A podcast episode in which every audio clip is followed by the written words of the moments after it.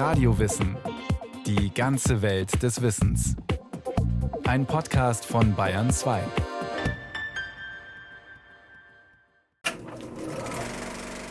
Los Angeles, Anfang der 60er Jahre.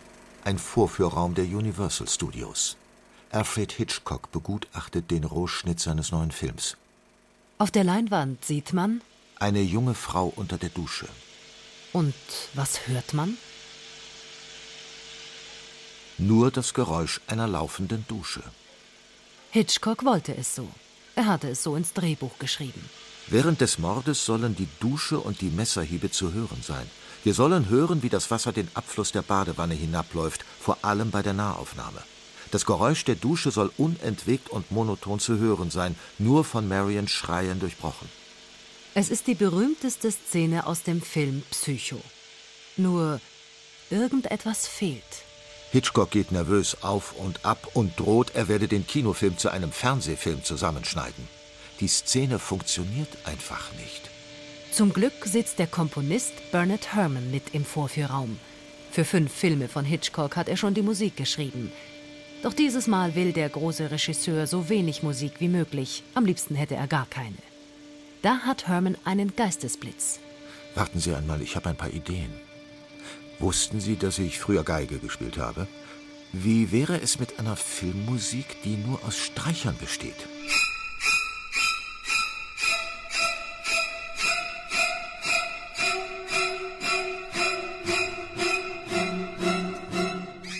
Der Mord unter der Dusche geht als eine der bekanntesten Szenen in die Filmgeschichte ein. Heute muss man nicht einmal den Film sehen, es genügen allein die schrillen Staccato-Geigen. Um sich die Bilder und die schnellen Schnitte wieder vors innere Auge zu holen. Aber wäre diese Szene ohne den dazu passenden Soundtrack auch so berühmt geworden? Wohl kaum. Und das wusste auch Alfred Hitchcock. Sonst immer knauserig im Umgang mit Geld und Lob, verdoppelte er die Gage seines Komponisten und erklärte generös, die Musik habe wohl schon 30 Prozent zum Erfolg des Films beigetragen. Hitchcock und Herman. Der eigensinnige, aber geniale Regisseur und der kreative Filmkomponist. Es klingt wie eine Legende aus der Schatztruhe der Hollywood-Mythen, doch tatsächlich steht auch der heutige Komponist von Filmmusiken in einem Spannungsfeld. Und er muss sich nicht nur im Umgang mit dem Regisseur bewähren. Es ist natürlich oft noch so, dass die Filmmusik einen Film extrem stark beeinflussen kann, in seiner Aussage, in seiner Wirkung. Sagt Markus Lehmann-Horn, Dozent für Filmmusik an der Musikhochschule München und selbst Filmkomponist. Und wenn da verschiedene Meinungen über den Film existieren, Oft sind ja die Redaktionen auch schwierig oder die Produktionen wollen was anderes, als der Regisseur gemacht hat oder umgekehrt. Dann ist die Musik theoretisch noch in der Lage, manches zu verändern und dann wird es oft schwierig. Das heißt, man kriegt dann die geballte Problematik des Films, wenn es welche eine gibt, kriegt man dann am Schluss ab, ja. Am Schluss heißt, meist ist der Film schon gedreht und geschnitten, bevor der Komponist das Material erstmals zu Gesicht bekommt. Und nun muss er auf die Schnelle die passenden Klänge zum Film finden weil man in der Regel der Letzte ist vor der Mischung und der Film sozusagen ein, meistens einen Sendetermin oder einen Starttermin hat. Das ist nicht immer so, aber oft. Und wenn die davor, und das sind ja alle davor, also die mitwirken, ja, länger brauchen, das ist sehr oft der Fall, dann und der Starttermin sich nicht verschiebt, dann wird es hinten raus eng. Nun möchte man fragen, warum tut man sich das an? Warum will die Musik zum Film und der Film die Musik? Wie kommt es zu dieser seltsamen Hassliebe? Da hilft ein Blick in die Geschichte. Denn so sehr Musik und Bild wechselseitig darum buhlen, wem die größere Aufmerksamkeit zusteht, wer mehr Anteil am Erfolg hat, so sehr ziehen sie einander an. Und gehen oft eine wunderbare Liaison ein. Oder es entlädt sich halt mal ein Gewitter. Natürlich nur rein metaphorisch. Oder musikalisch.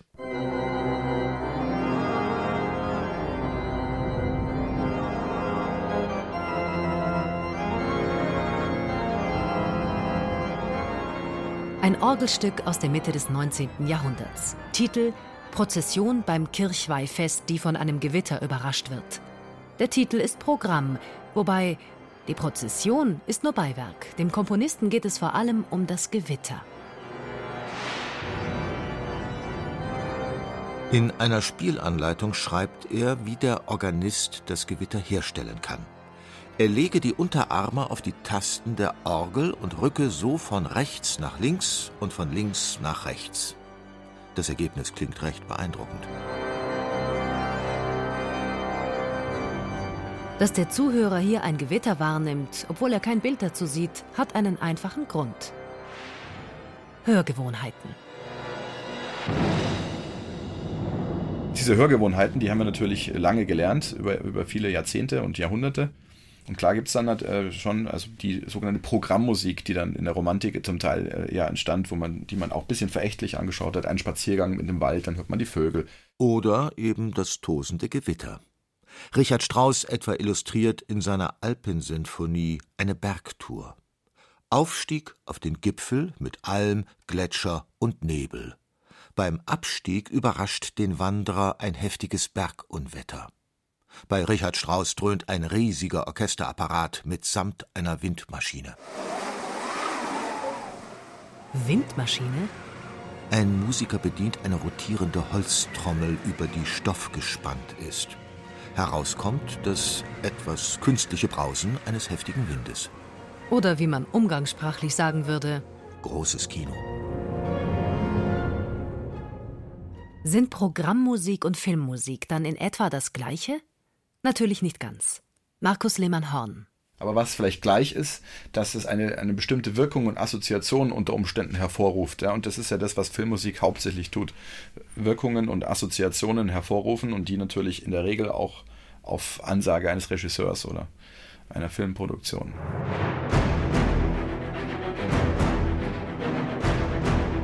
Hier der Soundtrack zu einem Film aus dem Jahr 2014, Titel Into the Storm. Auch hier ist der Titel Programm. Es stürmt und gewittert. Da kann der heutige Komponist in die Trickkiste der überlieferten Hörgewohnheiten greifen, denn es klingt schon sehr ähnlich wie das Orgelgewitter. Und beinahe hat man wieder den Eindruck, man bräuchte jetzt fast keine Bilder mehr auf der Leinwand dazu. Die Musik simuliert ein perfektes Unwetter.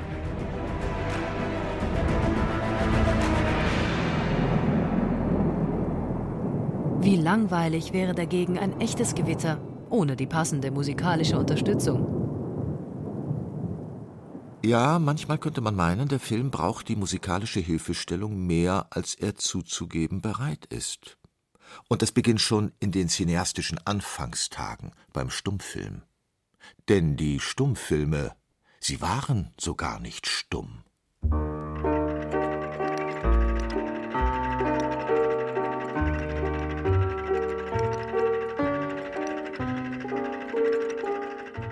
Als die Brüder Lumière 1895 in einem Pariser Café ihren ersten Film zeigen, die einminütige Ankunft einer Eisenbahn, spielt selbstverständlich der Barpianist dazu.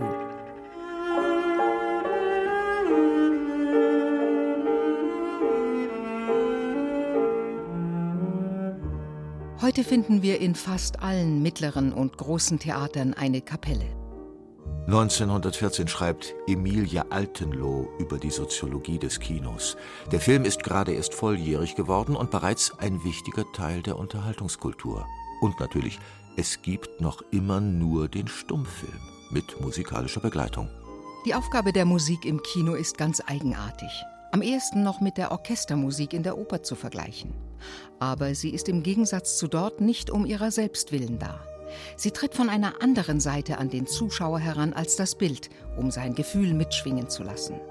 Die stummen Schatten werden beredt, ohne dass die Musik eigentlich bewusst gehört wird. Schon 1914 benennt Emilia Altenloh ein Credo, dem viele Regisseure bis heute noch anhängen. Filmmusik soll nicht bewusst gehört werden.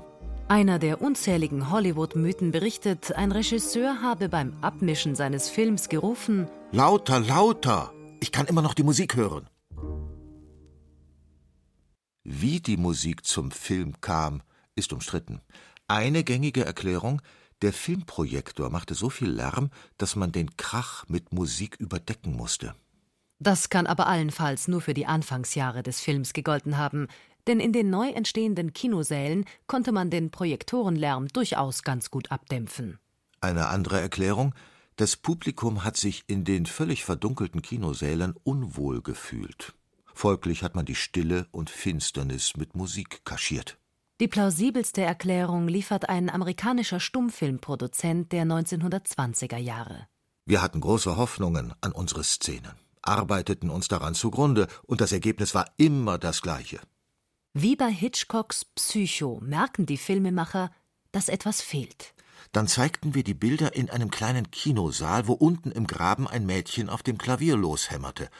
Und der Unterschied war wie Tag und Nacht. Ohne diese Musik hätte es niemals die Filmindustrie gegeben.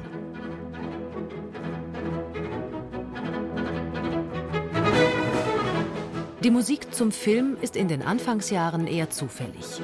Einerseits hängt das musikalische Erlebnis stark von den Fähigkeiten des Pianisten oder des Orchesters ab.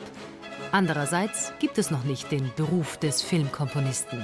Die Musiker bedienen sich wahllos vor allem beim Repertoire der Klassik. Stücke von Beethoven für dramatische Szenen, Stücke von Edward Grieg für lyrische Landschaften. Oder Rossinis Wilhelm Tell, für was auch immer. Doch schnell kehrt eine gewisse Professionalität ein.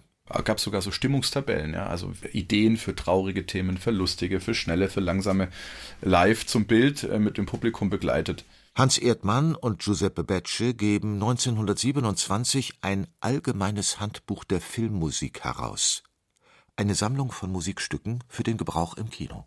So findet man allein unter dem Stichwort Nacht, Grauen 21 verschiedene Kompositionen für diese Stimmungslage. Die Titel der Stücke sind vielsagend.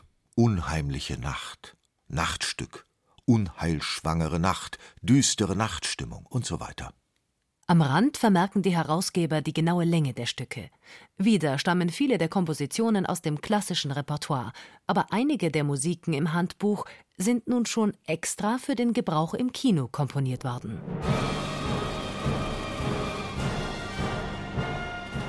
Übrigens auch einer der bekanntesten Stummfilme, Sergei Eisensteins Panzerkreuzer Patjomkin, hatte keine eigens komponierte Musik. Eisenstein meinte, bei jeder Aufführung solle die Musik ausgewählt werden, die am besten zum jeweiligen Ort und in die jeweilige Zeit passt. 1926, ein Jahr nach Erscheinen des Films, komponierte Edmund Meisel für deutsche Aufführungen eine spektakuläre Orchestermusik. Und angeblich wurde Panzerkreuzer Potjomkin daraufhin sofort von der preußischen Zensur verboten, wegen des starken Zusammenwirkens von Film und Musik.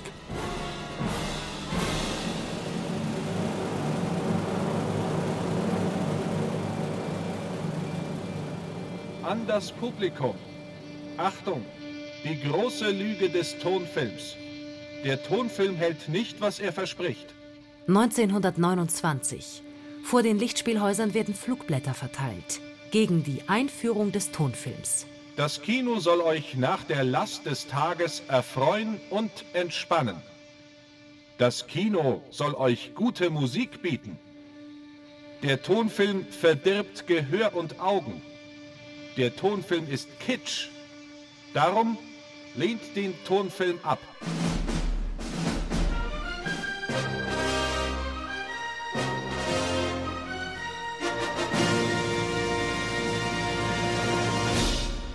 Schlagartig hat der Tonfilm den Stummfilm verdrängt und damit auch die Live-Musik aus den Kinosälen verbannt. Die Filmproduzenten in Hollywood erkennen die Möglichkeiten des neuen Mediums. Nicht nur, dass die stummen Schatten auf der Leinwand ihre Sprache finden, der Film bekommt eine eigens für ihn komponierte Musik. Der Hollywood Sound ist geboren. Dafür holen die amerikanischen Produzenten einige der talentiertesten europäischen Komponisten nach Übersee. Max Steiner oder Erich Wolfgang Korngold. Und die bringen Kompositionstechniken mit, die zwar in der klassischen Musik schon lange verwendet wurden, für den Film bisher aber ungenutzt geblieben sind. Sie setzen zum Beispiel Leitmotive für die Hauptdarsteller ein. Jeder Charakter bekommt sein eigenes musikalisches Motiv. Oder sie verwenden die Technik des Underscoring. Die Musik illustriert das Geschehen auf der Leinwand eins zu eins. Etwa wenn King Kong das Empire State Building erklimmt, die Musik macht jeden Schritt von King Kong hörbar. Selbst die auf ihn schießenden Flugzeuge werden vertont. Der Hollywood Sound erobert die Kinosäle. 51.000 soll es 1929 davon weltweit gegeben haben. Und Filmmusik ist nun nicht mehr austauschbar oder mehrfach verwendbar wie zu Stummfilmzeiten. Aber die Musik wird auch immer aufwendiger, trotz des Zeitdrucks, der auf den Komponisten lastet. In wenigen Wochen muss Korngold die Musik zu Robin Hood komponieren. Korngold ist ja ein ganz großartiger Komponist, aber der hatte damals schon das Problem, dass natürlich die Filmmusik auch nicht so geachtet war. Aber er hat tolle Filmmusiken geschrieben. Ne? Sagt Markus Lehmann-Horn. Etwas schlecht angesehen war das Komponieren für den Film deshalb, weil man Musikhandwerk betreiben musste. Um in der Kürze der Zeit einen Film zu vertonen, verwendet Korngold für Robin Hood etliche Motive aus seinen älteren Werken. Für die Instrumentierung hat er dann Gehilfen, die die Noten des Klavierauszugs auf eine Orchesterpartitur verteilen. Komponieren für den Film wird zur Teamarbeit. Trotz der Vorurteile nach nur wenigen Jahren Tonfilm ist Filmmusik zum untrennbaren Bestandteil des Bilds geworden. Die Academy of Motion Picture Arts and Sciences ehrt diese Leistung seit 1935 mit einem Oscar für die beste Filmmusik. Die Techniken und die Art der Musik, die im Hollywood-Film entstanden waren, prägen die Filmmusik noch bis heute. Markus Lehmann-Horn demonstriert das in seinem Tonstudio an einem Beispiel.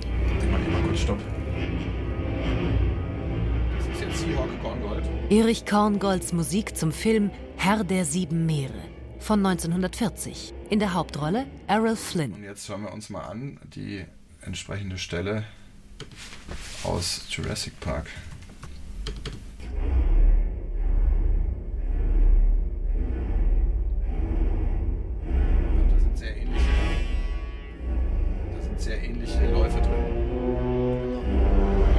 Es gibt, es gibt, äh, ich habe eine ganze Liste von ähm, auch, auch Jerry Goldsmith zum Beispiel, Alien, die erste Partitur. Aus dem Herrn der sieben Meere, aus Errol Flynn, ist 50 Jahre später unversehens ein Raptor geworden, ein Dinosaurier im Jurassic Park. Die Musik dazu stammt von John Williams. Er ist einer der bekanntesten Vertreter seiner Zunft. Von ihm stammt unter anderem die Musik zum Weißen Hai. Und von ihm stammt die Musik zu Star Wars.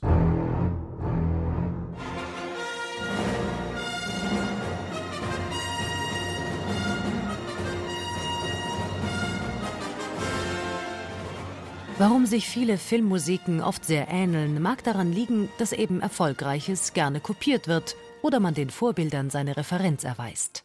Es gibt aber auch einen ganz einfachen Grund, und dafür muss man wieder im Schatzkästlein der Filmmusikmythen kramen. Mitte der 60er Jahre. Stanley Kubrick dreht 2001 Odyssee im Weltraum. Und wie so oft bei ihm dauern die Dreharbeiten deutlich länger als geplant. Zunächst wünscht er sich Karl Orff als Komponisten. Der lehnt aber wegen seines Alters ab. Auch mit einem anderen Komponisten scheitert die Zusammenarbeit. Und so nimmt Kubrick vorerst schon vorhandene Musik, um einige Szenen fertigzustellen. Es passiert sehr oft, dass man einfach, um den Film zu schneiden und, und ein Gefühl zu kriegen, halt einfach eine Hollywood- oder passende Musik sucht von jemand anderem, ja, die es schon gibt. Das sind sogenannte Temp-Tracks. Ein übliches Verfahren. Der Regisseur verwendet schon vorhandene Musiken, meist Filmmusiken, und lässt sie dann in einem ähnlichen Stil nachkomponieren.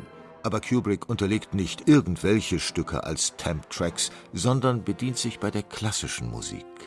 Atmosphäre von George Ligeti, An der schönen blauen Donau von Johann Strauss und Also sprach Zarathustra von Richard Strauss. Dann beauftragt er Alex North für die Filmmusik. Mit ihm hatte er schon Spartacus gemacht.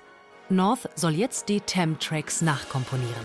Wenn man eine originale Musik hat, die auch ein Konzertstück ist, die hat natürlich eine wahnsinnige Wirkung. Wenn darauf man schneidet, dann hat der nächste Komponist eine katastrophale Aufgabe, weil er muss dann das Tempo übernehmen, mehr oder minder. Er muss die Wendungen übernehmen und muss schauen, dass es mindestens genauso gut wird, wenn nicht besser. Wie wir wissen, konnte es Alex North wohl nicht besser. Jedenfalls glaubte das Stanley Kubrick. Seine Also sprach Zarathustra-Version musste dem Original von Richard Strauss weichen. Kubrick belässt die Temp-Tracks im Film und der wird zum Kult. Auch wegen der Musik. Heute ist Filmmusik zu einem eigenen Genre geworden. Obwohl manche Musikkritiker immer noch gerne verächtlich die Nase rümpfen, füllen die Hits der Filmkomponisten mittlerweile ganze Konzertsäle. Manche Soundtracks verkaufen sich millionenfach. Und das Repertoire der Filmmusik scheint unermesslich. Jede Art von Musik wurde wohl den Bildern auf der Leinwand schon unterlegt. Sei es Minimal Music, Zwölftonmusik oder, oder, oder. Man benutzt aber heute sehr viel aus der Popmusik. Also das sind Loops, das sind Rhythmen, das sind irgendwie einfache, oft ist es ja nur ein Gitarrenakkord, der reicht für eine, für eine Filmmusik. Ja. Also man kann das ja so runterbrechen auf so wenig.